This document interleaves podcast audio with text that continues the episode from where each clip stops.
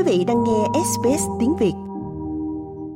Happy World Trade Sydney 2023!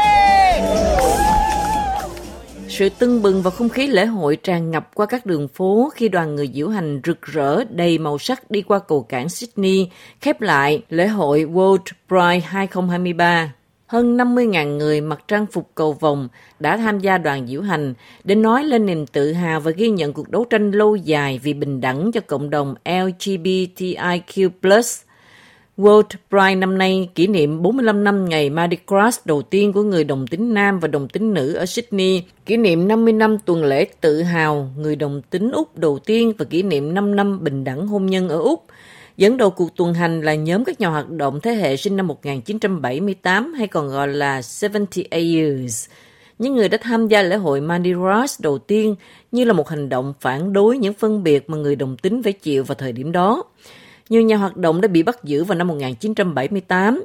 Một người thuộc thế hệ 78 là Robin Kennedy phát biểu trước những người tuần hành nói rằng cuộc chiến còn lâu mới kết thúc. Today we march for pride. Hôm nay, chúng ta diễn hành vì niềm tự hào, vì tâm nhìn, vì sự hòa nhập và để phản đối những rào cản đang diễn ra mà cộng đồng của chúng ta phải đối mặt. Cô nêu bật những cuộc đấu tranh trên khắp thế giới mà nhiều người không thể là chính mình một cách công khai.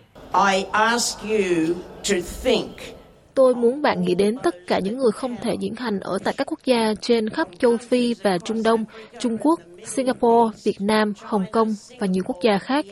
Hãy biến cuộc tuần hành này thành một cuộc tuần hành cho những người không thể là chính họ. a march for those who cannot. Một trong những người tham gia, Dinton Gotter, đã nói về những cuộc đấu tranh vì sự tiến bộ ở quê nhà. Chúng tôi ở đây vì Sydney World Pride, đặc biệt là vì đất nước của chúng tôi. Quần đảo Cook hiện đang đấu tranh hết mình để phi hình sự hóa đồng tính luyến ái và chừng nào điều này chưa đạt được thì sự an toàn và an ninh của chúng tôi vẫn sẽ luôn là vấn đề. Thủ tướng Anthony Albanese là một trong những người đầu tiên diễu hành qua cầu để bày tỏ sự ủng hộ. This is a great celebration of unity.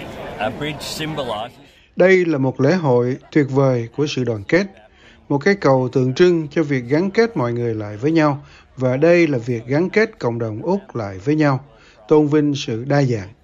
Nhưng cũng thừa nhận rằng trên khắp thế giới, nhiều người vẫn phải đau khổ vì họ là ai, vì giới tính thật của mình Ông Albanese nói rằng ông đã nói chuyện với một số người trong số những người thế hệ 78 trong cuộc tuần hành và rất ngưỡng mộ sự dũng cảm của họ. uh, these are people who uh, could have been subject to arrest and many of them Đây là những người từng là đối tượng có thể bị bắt giữ và nhiều người trong số họ đã bị, tất nhiên. Đó là một hành động cực đoan vào năm 1978 và biểu tình ủng hộ nhân quyền là một việc làm rất táo bạo và điều đó cũng đang được nhìn nhận ở đây.